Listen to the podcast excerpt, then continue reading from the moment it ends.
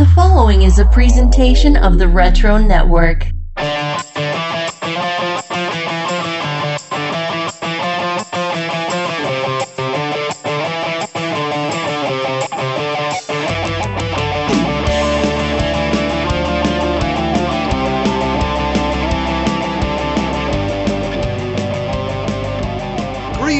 Greetings and welcome to episode 10 of The Wizard Files, the special interview series where we go behind the scenes with former staff members of Wizard Magazine. I'm Adam, and joining us this time around is a man whose name you've heard several times on the podcast throughout the series, a contributor whose words grace the pages of Wizard in the magazine and online, as well as spin off magazines for many years. Welcome to the show, Brian Warmoth. Brian, how you doing? It's a pleasure to be here, Adam. I, I, really love what you've been doing with the show. You know, it's it's wonderful to be able to talk about this stuff with people. It's it, it, feels like a long time ago, but it wasn't so long ago. I'm excited to be here. Yeah, well, it's it's exciting for us too to know that it's basically the Wizard staffers who are our audience for this show. They love it so much, even though they were there. You definitely have a core audience. Uh, so this is the question. You know, we always like to go back to the beginning. You ended up writing about comics and living a life that was uh, ingrained with them. But how did comics enter your life? Tell us your origin story. It's probably like a lot of kids uh, in my generation uh, started out. You know, it goes back to like elementary school. There was a time I was aware of comics before I was really into them and before I was locking myself into, you know, multiple crossovers and looking for multiple issues per week just to stay up with stories. First comic I remember reading as a kid was off the rack at a Walmart. Yeah, it was Amazing Spider-Man 321, which was part of the Assassination plot. It had Silver Sable and Paladin on the cover. I don't know if you remember. It was a, a McFarlane issue. It was one of those things. I, I love McFarlane's way of doing things. It was not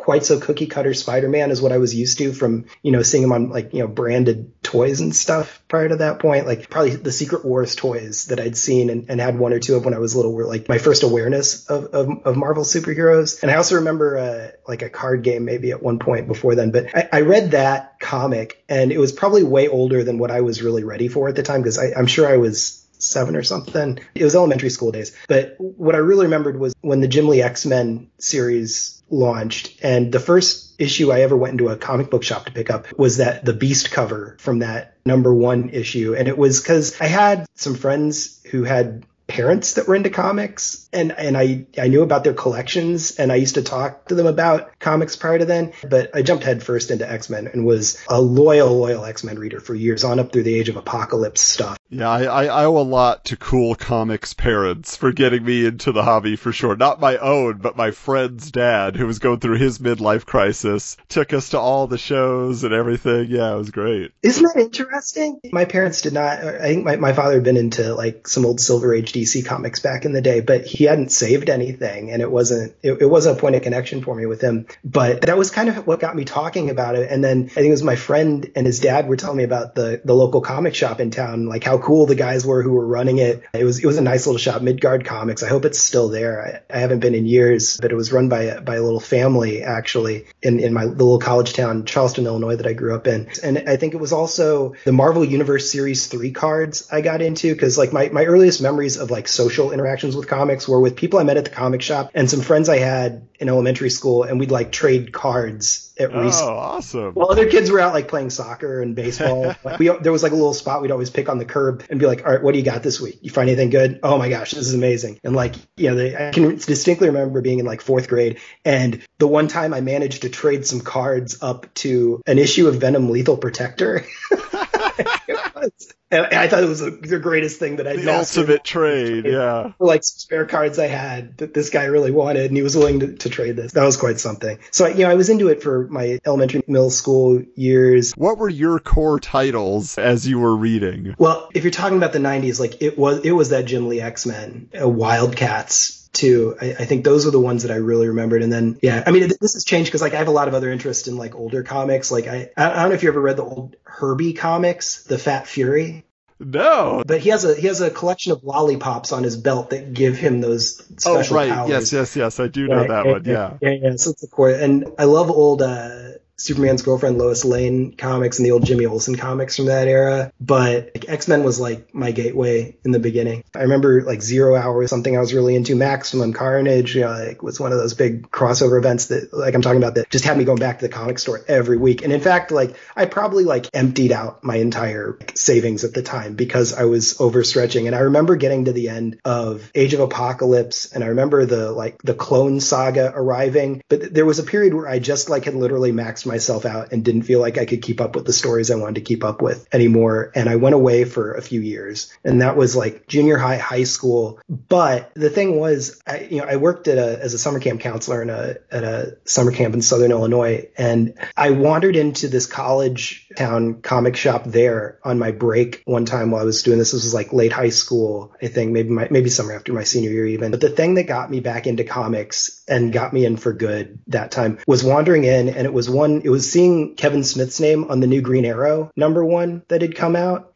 And it was Ultimate X-Men and it was Optic Nerve, Adrian Tomine's Optic Nerve comics that I picked up there. And a combination of those and also it was when Grant Morrison came back to start on, on New X-Men. Those were the things I picked up and like really opened up my mind to like, wow, the artwork doesn't have to be like this. You can have this kind of writing. Oh my gosh, this Grant Morrison stuff, stuff is so trippy and amazing. And I can't believe this is what X-Men is like right now. And I, it like supercharged me for the next five years of my life, taking me on into Wizard and everything else kind of flowed from there. But that was, that was my comic book reading experience. It got me into indie comics you know, like I got into Strangers in Paradise after that. I got into, you know, Drawn and Quarterly and Fantagraphics and top shelf stuff. And, you know, this will come up in, in Wizard, but like one of the things I, I was really excited about when I started working there was how there was a hunger to do more indie coverage. It was a very controlled and small wedge I felt like we were getting into into things because like you know, they'd always been into like the black and white you know Dark Horse comics and uh, some stuff and they'd given Terry Moore some some press previously but I, I always felt like that was that was what I was really I, I, was like so hungry for every light they were shining into like what was going on in indie comics and then web comics which Rick, talked to you about. So anyway let me fast forward to the Wizard connection or origin story. So I've been reading comics for years and like just like filling up my long boxes like crazy. And it was around, it was somewhere around the beginning of my junior year. I'd been contributing to the Alt Weekly newspaper on campus and been covering arts content. And they let me do a big feature about graphic novels in there, uh, which was like where I like went around talking to a bunch of like English department people and getting some commentary on like, you know, these like large form graphic, like the, the fact that we were actually getting like commercially viable like long form graphic novels coming out and being successful at bookstores and, and what that meant for, for visual literature as a medium. And I distinctly remember pitching that piece and wanting to do it because I wanted a showcase piece for my portfolio when I applied to a wizard internship. Because at that point in my life, I was looking at like the final year and a half, two years of, of college and was like, what's the one job in the world I want? And literally, if you would ask me that and, and people did, like my answer was, I want to be a staff writer at Wizard Magazine. wow. Yeah, that's so interesting because so, so many of the people we've talked to, right? It's just like, oh, well, I saw it, it came up, and so I jumped on it. And for you, you had it on your vision board, right? It's like, I will do this. it was, it was, it was, it was very intentional, and it was very. You don't even want to hear how poorly thought out backup plans were that I had at that point. I was like, this is what I want to do. I'm, I'm going to try to prepare a portfolio of writing pieces that will like make this work. And you know, I, I looked up on their website and I applied for an internship. I talked to them, had the phone call, and then I, I will tell you that like one of the happiest evenings of my life. I will, I, I, can distinctly remember being at my computer, probably having done some homework at the end of the week. And I, I, got, I remember getting the email with the, with the offer and I was living slightly off campus, but I immediately responded to it. But then I hopped on my bike and I remember I had some friends waiting that was supposed to meet at uh, Murphy's Pub in Champaign, Illinois, uh, where University of Illinois is at there. And I remember getting on my bike and I, I totally remember I was riding so fast on campus. I like wiped out and tore the jeans I was wearing open up the side of one leg and I just kept going. And I walked in and I, I will never forget the feeling of walking into that bar and like they like looked up at me across from the table across the bar when I walked in and I'm like, guys, I have something incredible to tell you. And they got it. They were like, Wizard, oh, they understood. Huh? They completely okay. understood. It was funny, you know. I it, that group uh, yeah, in that group of friends, I don't think any of them were like super into comics. Although one of them had been taking a graphic novel course with me. There was a, a course that was offered in the English department that year as a as an elective, and he was really getting into it with me. So he, he knew exactly what was going on because I used to talk to him about it when we were like swapping notes for uh, preparing for you know essays and stuff. And there, there was a really wonderful uh, instructor at U of I named Daniel Yezbick who went on to, to teach at a different college after that. I had, had, a really good time there as an undergrad. And he, he introduced me to this historian who I think still lives in Champaign, Illinois, named R.C. Harvey, who used to write for the Comics Journal, which was another side of things. Like, honestly, if, if, if I'd known there were Comics Journal internships at the time, I probably would have applied for that too, because at the time, that and Wizard were like two parts of my, my news diet at the time and it, and it was all, all, just kind of became history after that. That was that was the moment I remember accepting, and then I just started making plans for that summer. Yeah, that's awesome. So yeah, now you made reference to this, and when we had Rick Marshall on, he let us know that your job as an intern involved in large part hiding out in a small room running the Wizard website with him. So let me tell you that timeline went. I was a summer intern that summer after my junior year of college, and then I kept freelancing for them and for Toy Fair as well after that internship was over. And when I got the offer to go out there, I remember it was initially where they basically invited me out out there as sort of like a mega internship. It was a it was, it was basically on an intern basis. They wanted me to come assist Rick with the website. And at one point that turned into a staff writer. I, I, distinctly remember when they gave me the staff writer business cards when I went out to one of the conventions I was covering for them, that that was the point it turned from a post undergrad internship into a full-time job. I think the pay was only slightly better, but at least I had benefits with it. so when when you were just an intern at that point, then was it primarily the website, or did they have you, you know, running around again grabbing issues for people to scan and all that? Yeah, and I'll tell you this: like when I went back there, because Rick wasn't there when I did the summer program. Uh, that was under Alex Segura was the guy I reported to at that point. point, and th- that was the summer that I lived with TJ each when we were both in that that intern class. And so then I went back to school and I came back. It would have been like a year and a half later or something like that. And Rick's office was where the we called it the intern cave. It was you had to the labyrinth that was the Wizard editorial office. You know, you'd, you'd walk in through one one door, walk past the Anime Insider office, walk past the Toy Fair office, walk back past the main meeting room where the big long table was, where we set the issues out. And then there was the bullpen for most of the Wizard staff, editorial staff in the middle. There was another area off to the side where there was Wizard writers, and that later became the online office. But then you'd go past the Inquest Gamer office, and there was a little area that looked like it should have been a supply closet. And that's where they, they stuffed all the interns the summer. And then I came back and like, and there's Rick. and they, they, I think they stuffed some interns in there with us too, actually. But that was where the website under Rick was really born. Okay. And so for you, obviously having this goal to arrive at the Wizard offices to be a part of the staff in any capacity, when you got there, was the vibe what you imagined? Did it live up to the hype and what you had been seeing in the pages of Wizard all those years? Oh my gosh, yeah, it was euphoric. I mean, you walk in there and you see the, I think everybody has brought this up, like you walk in there and you see like dozens and dozens of Bowen busts and statues lining the hallway and like all the original artwork in the collection that's up on the walls and like, oh wow, that's a Watchmen page. That's crazy. Just kind of around you. It, it was a great vibe because, you know, everybody there, even if you had like snips or disagreements at work, everybody there was just there to talk about comics. And like, it, it's, it's like so funny when you think about it, like in, in the context of any other job, because like the, the arguments that were being had were like over, no, this is, this is the artwork that's really going to define this era for the X-Men or like, this guy's really doing the best stuff right now at Marvel. You know, it, it was, it was all like fun conversation. The best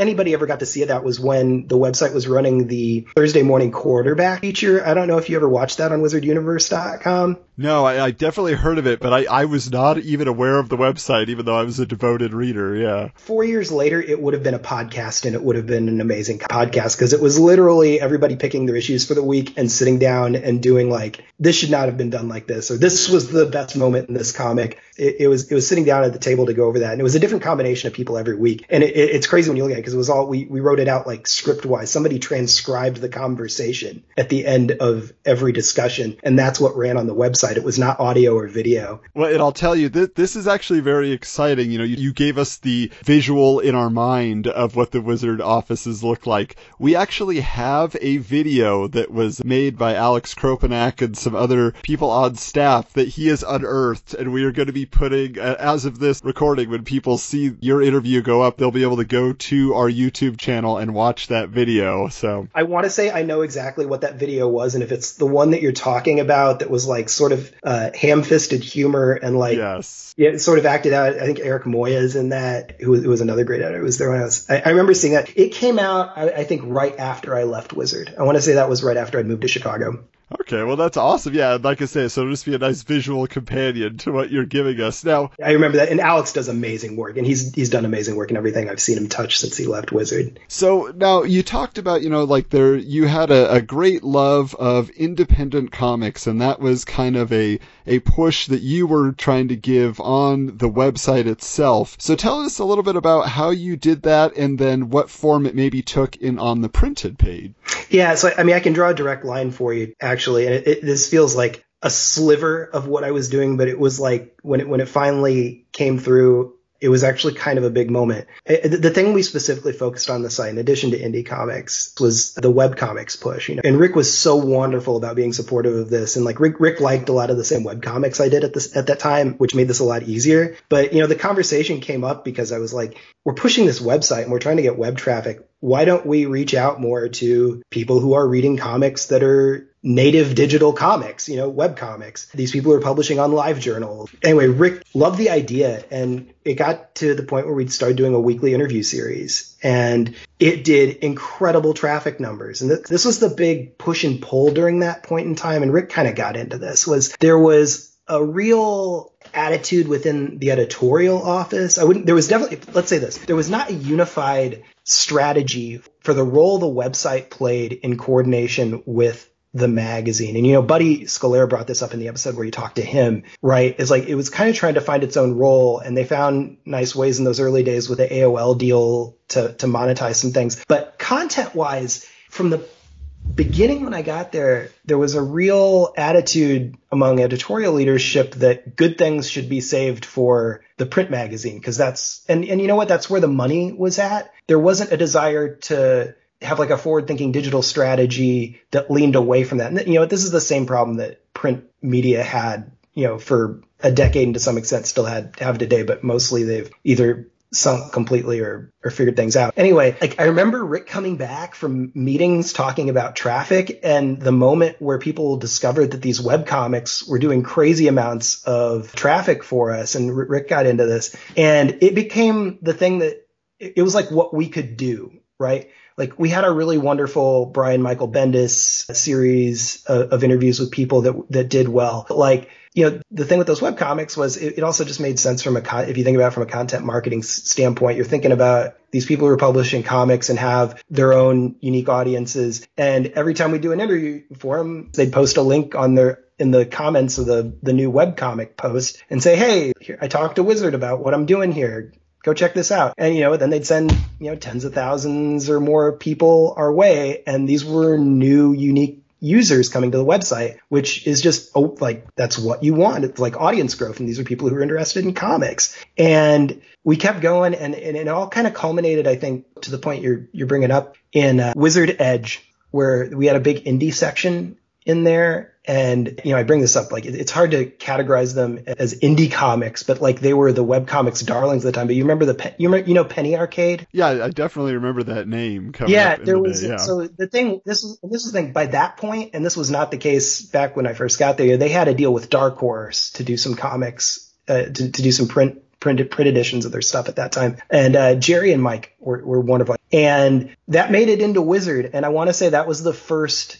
representation of webcomics within a print wizard issue. And, you know, that took a year plus, I think, uh, of pushing and pushing, probably much as much to Dark Horse's credit for stepping out and, and doing that at the time. That was, that felt like victory at the time. It, that was, it the shot heard around the world, right? It's like we broke just, through. It was like webcomics are part of this. Recognize just recognize that this is a movement of very excited readers. And I'll, I'll, tell you what they did actually because you started seeing it more and more in the artist alleys of the conventions. And i'm sure that was also uh, something that was going on in the minds of the upper leadership there. Because the you know those independent creators you know like cyanide and happiness or all these other comics they showed up at those shows and they were as much as the print magazine was important the convention attendees and booth sales were and table sales were a massive part of, of wizards financial priorities. So that it was the stars finally starting to align in a good way. Yeah now i'm curious what does that have to do with the content that was part of wizard edge? Can you clarify for the listeners what was wizard edge? Yeah that was a, a special issue that we did that year that was meant to focus on like non-mainstream comics uh, at the time that that we wanted to put a bigger spotlight on. Yeah, it's interesting. There's an ad in Wizard number 181 here for Wizard Edge in the very back, and it says, The coolest indie comic shops. Promote your next book now. Call your marketing partner at Wizard, you know? So it's definitely reaching out to those people that wanted more exposure, right? You know, my read on it from the business end was it was a real push to get more spotlight on the people who were in Artists Alley and showing up at shows to incentivize them to want to be a part of Wizard because this is the game they always had to play, right? Is they want to throw the, the doors wide open to those people, but there, there was always a push from people to try to, you know, thinking like, oh, I'm in Artist Alley, now I can get in the magazine. And it was a delicate, you know, it's the same way a lot of, a lot of magazines, I think in some ways, they want to make them feel they can be part of the conversation, but like there were there was only so much that the business end could tell editorial to do. So it's just part of that dance that they were doing. And this was a chance to open up some opportunity. I, I couldn't tell you how well that vision was realized from a sales standpoint, but yeah. I, I, do know that there were a lot of introductions made during the course of the production of that issue to be like, Hey, you may not know about this guy. And we'd be like, Oh, we may have seen his book and they'd push it our way. And we gave it a look for potential coverage. And like, I think if you look at the back of that issue, there was like a pure sales set of sales slots that were, that were in there that were paid placement. Um, but I, without it in front of me, it's hard for me to. I was going to say we're going to have to track down that issue and take a deeper look down the line. Now, so this era we're talking about though is 2006, 2007, right? So what's interesting though is during this time, I know that you had the opportunity to interview and be involved with some of the creators that had really hit their stride in the early 90s. People with names like Liefeld and McFarlane and you know Clive Barker even. So I'm very curious. You know, we recently let's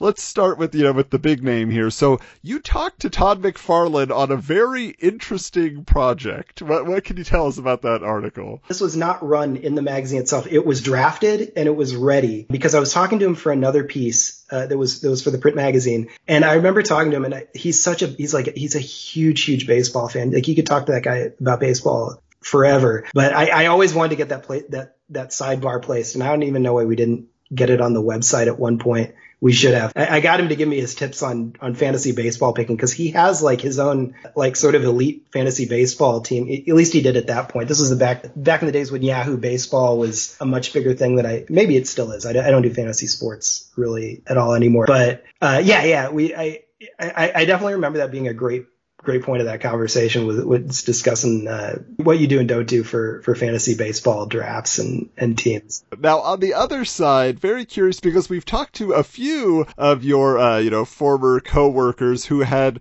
also run-ins with Rob Liefeld. Some said, "Hey, Rob was intense, but that's what you get when it's Rob." Some people felt threatened by Rob. So, what was your experience in interviewing Rob Liefeld? It was, you know, I, let me.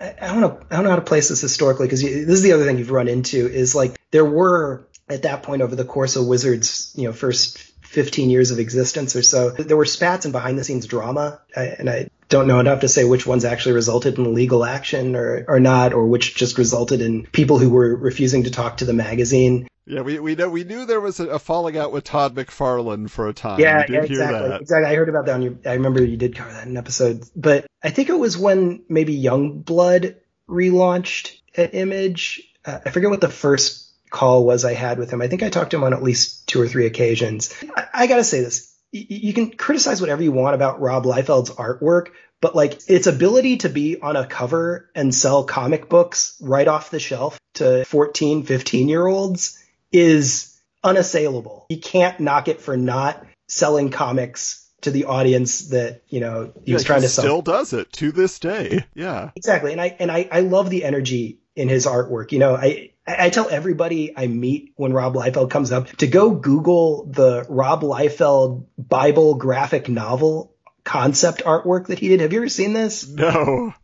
I, I saved some high resolution images I got of this at one point. I forget if we actually ran those on wizarduniverse.com or not, but like go just do yourself a favor and you will not regret it. It's like there's like a Rob Liefeld does Noah and it's like this giant like warrior dwarf covered in like a hundred pockets with this giant hammer and this like hover ship arc behind him. It is spectacular in terms of its like just fantasy visuals. He had like David and Goliath piece of artwork that was like a giant Cyclops Centurion robot with like this tiny guy who looks kind of, I, I want to say it was like kind of like Marty McFly looking dude with a a sling or something. Uh, he did, there was like a, I know Samson was one he did, and I remember talking to him about it. And there was like there was there was like a money quote from that interview where he was like, I, I want to say I, am going to butcher butcher this paraphrasing, I'm sure, but there was something like where it was like the Bible was the original Star Wars or something, and people need to see that. And it speaks to the vision he had behind this, and I, I I'd buy a copy if I saw it today on the shelf. Like I, I, still would love to see it get made. I don't know what happened to it. And then there was another story he told me about when he'd been pitching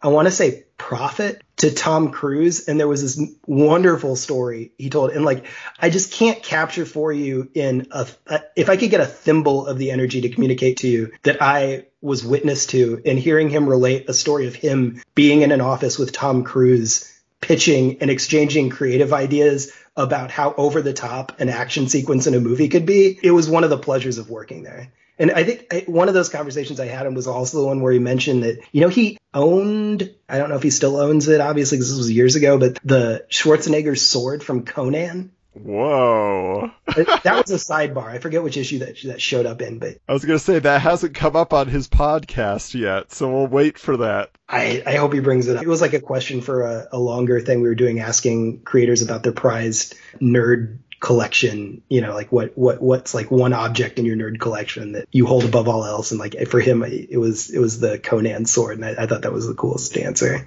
yeah. Now this is interesting. Um, I, you know, we, I mentioned that you had talked to Clive Barker at one point. We were just covering recently in our chronology in 1993. He was launching his Razor line. Oh wow! At yeah, Marvel Comics. Yeah, yeah. This this was long after comics. It was this was when I was covering video games for them because there was there was a point where Ryan Penagos was handling video games for a while, and then Mike Cotton was handling video games for a while, and I was the one that they were often coming to to do the interviews and features to go into that section. There was one point where I was doing more reviews. Uh, in fact, my one cover feature in all of my time at Wizard happened to be a game that went on the on the cover at one of the latter issues while I was there. And yeah, so I went talking about a game he was working on for uh, that, that came out on know it was out on Xbox 360. I don't know if it was out on PS4, but I actually had to go into the city because you know we, you've talked about this. Like Wizard is is a train ride up from Manhattan to, to get to Rockland County. I think it was at the W Hotel there. And I just can't properly tell you what a gentleman and a magnificent figure Clive Barker is to walk into a room with and how welcoming and what a wonderful conversation it was. It was like great visual hand gestures and storytelling, you know, this deep English, well thought out, expressive voice behind everything. And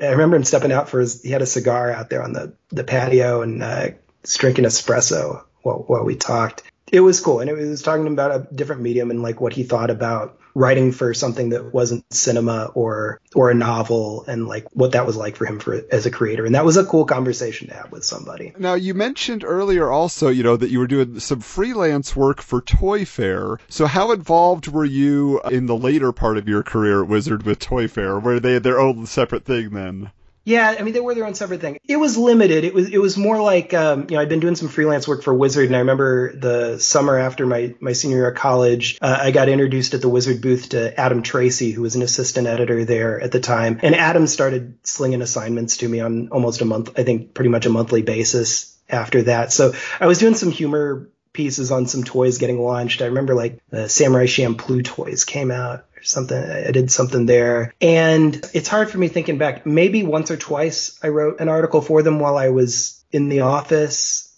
as a staff writer. It kind of all blurs together, but I, it definitely wasn't a big focus for me.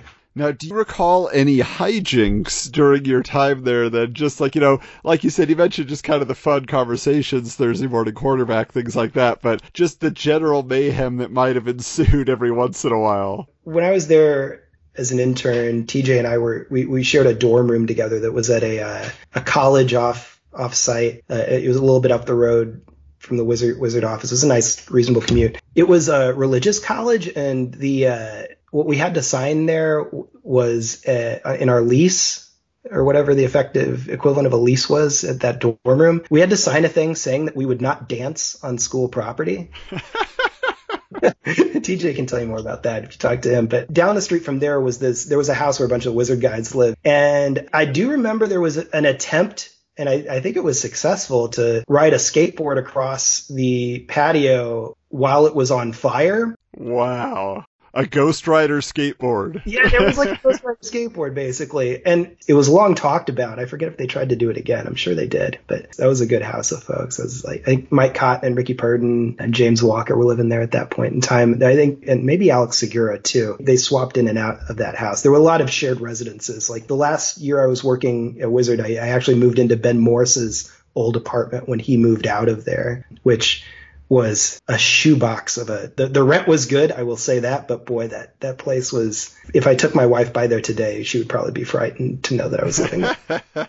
So tell us a little bit then about some of maybe the the perks of working at wizard whether there's some mementos you hung on to or just some items you had back in the day where you're just like wow i can't believe this is available to me. Let me tell you the best perk. It was the advanced screenings of things that we got to see Oh. Yeah, I wrote some movie reviews while I was there too. That was a lot of fun because I, I, did a lot more movie news coverage work when I when I got to MTV News a few years later. I can't remember which film it was. I, I hesitate to say because I'll get it wrong, but uh, I do remember being in line when uh, Chris Claremont showed up and was in line with us because this was the thing when we got the advanced seats in the screenings from like Marvel or Warner Brothers, it was usually in the same batch that they were giving out to creators at the same time. So there were there were some fun stops where we got to go in there. But I, I was going to say that by far the most memorable screening was one of the ones we did in the office because like Mel Caylo, who was our Hollywood contact at, at that point, would always get the early buzz about deals that were coming in or announcements that were coming up. And he got a screener copy of, I guess it was the trailer or the pilot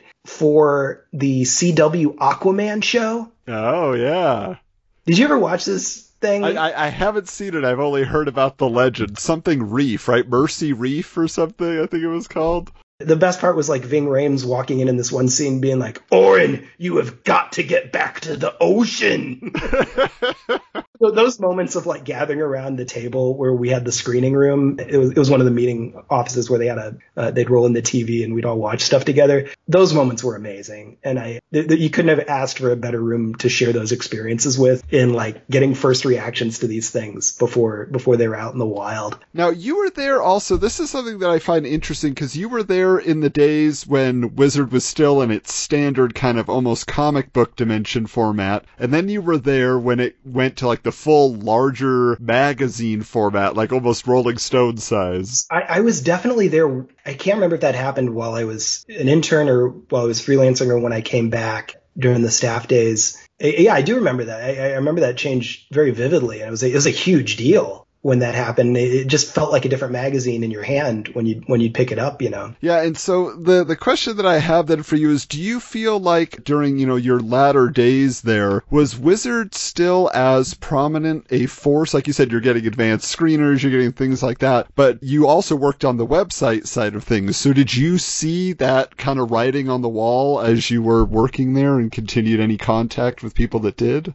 You know, here's what I'll say. Like, we made our big push online, and I think there was a vision within the department there that was was clearly not shared when Rick went away, and it was a larger thing because like. You know, it was one thing when Inquest got dissolved, and that, that was a really sad day. Watching Rick go was was a pretty bad day. But like also watching all those guys in the Inquest office like they called everybody out into the main lobby i remember and it was an announcement that they'd made the decision to to end inquest. And that was a kicker and and maybe everything kind of it, it, was after that that i saw the decisions they were making and that here's what it boils down to. I mean when i accepted the job to to go to chicago and work for ddp it was at a point in time where after i think for the last three months or so somebody had been getting laid off about every other week like pretty dependably if your phone rang between like eight and nine o'clock in the morning, everybody would like look up.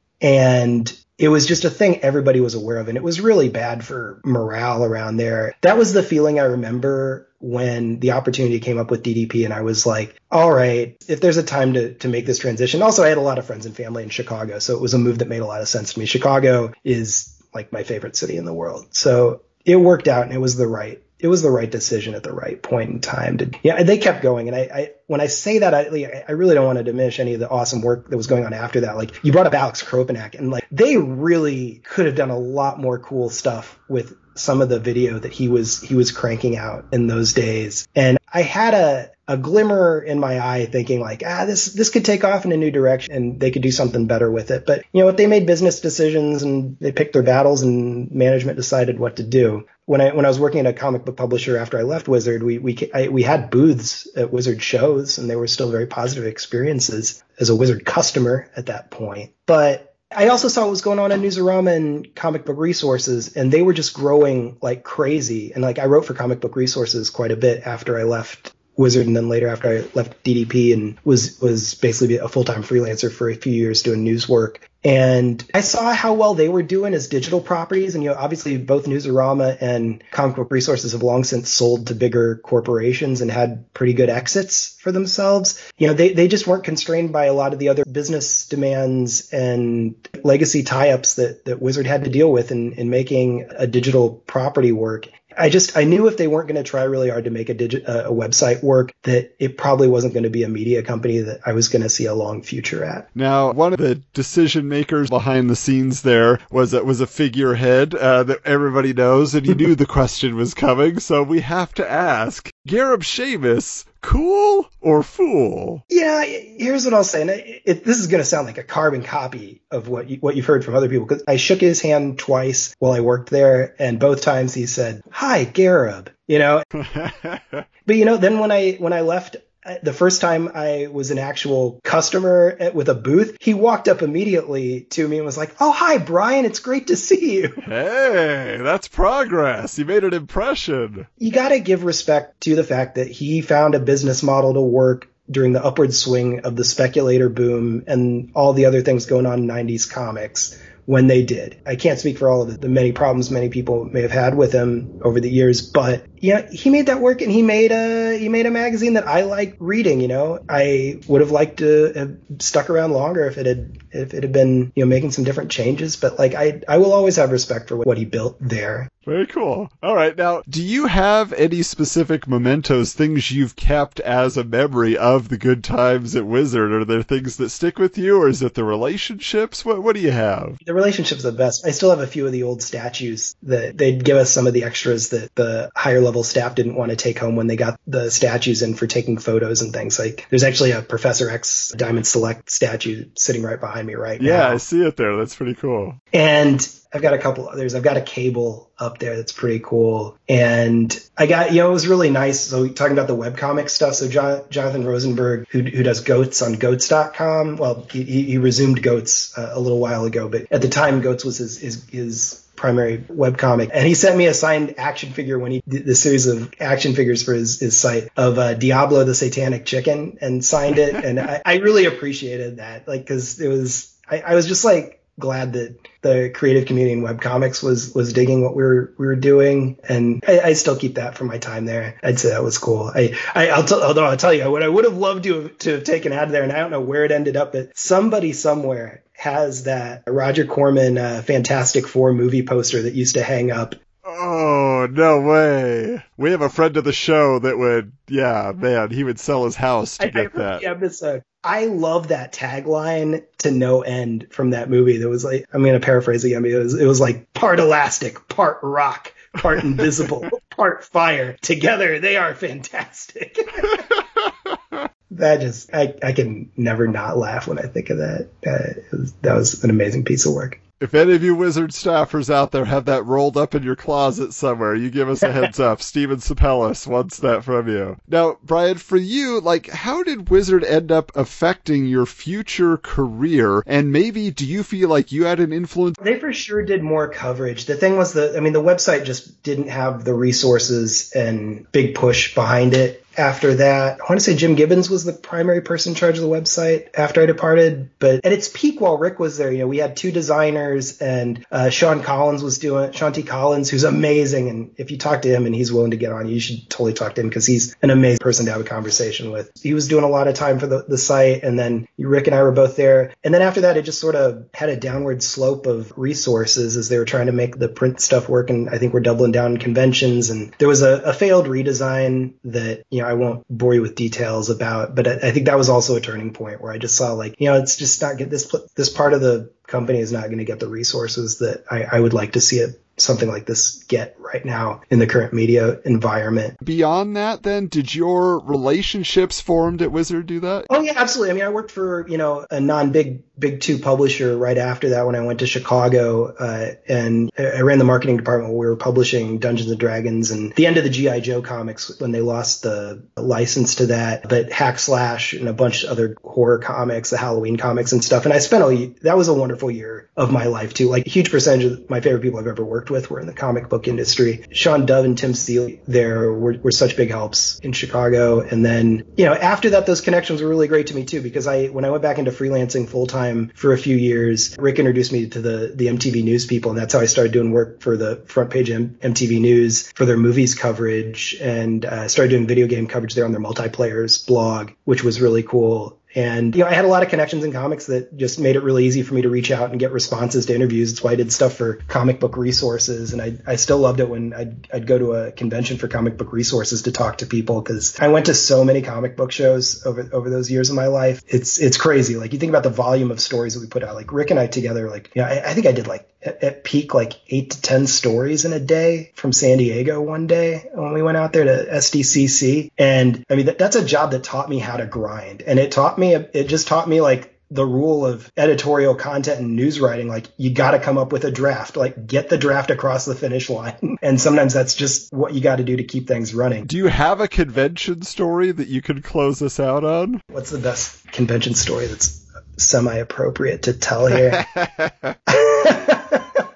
say this and I'll, I'll leave it i'll leave the identity masked for here, but there was a, a Wizard World Philadelphia. The, the, people you would run into at the bar, that was the best part of the conventions was who would show up there. Like running into Mark Millar at the bar, or I remember there was a San Diego where I was talking to Mel and he introduced me to Seth Green and like they were all the old Robot Chicken former Toy Fair staffers were all there at a table and Seth Green was like the nicest person I have I've ever met in that context. Like I, I gotta say that. But there was a there was a Wizard World where a prominent superhero actor who I will not name had been at the bar down like a few seats away from us and literally got up and left his tab at the bar. And I'll never forget the bartender looking up at everybody at the at the bar and using the euphemism of the superhero that this actor played looked up at everybody and was just like did the blank just walk out on his bar tab here?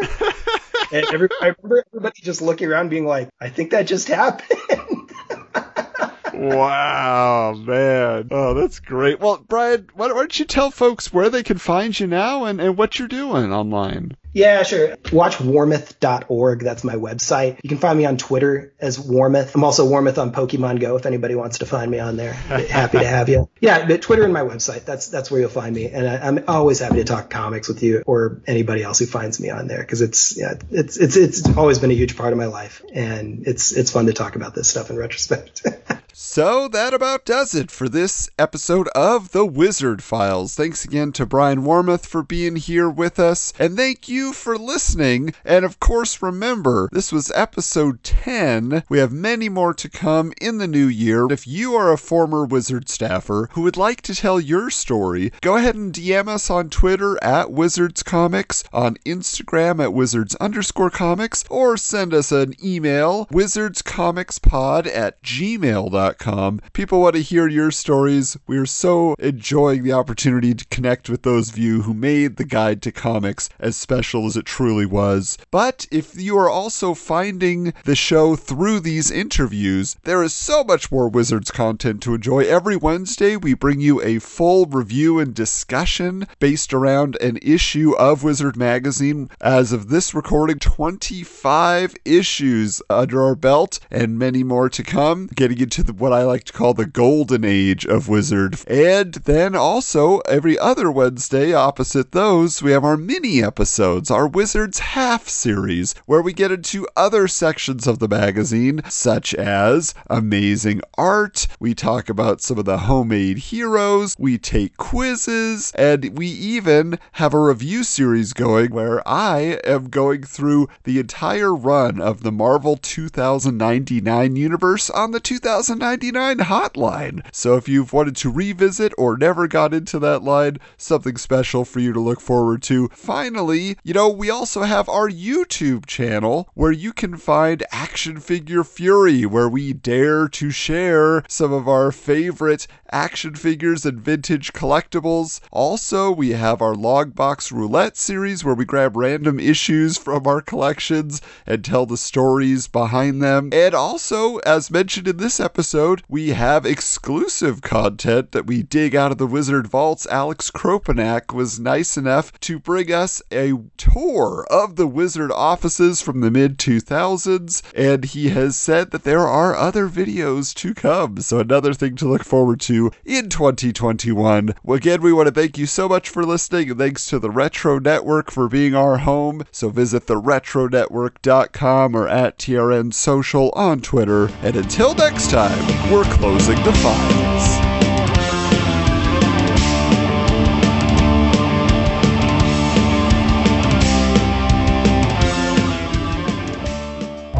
This has been a presentation of the Retro Network.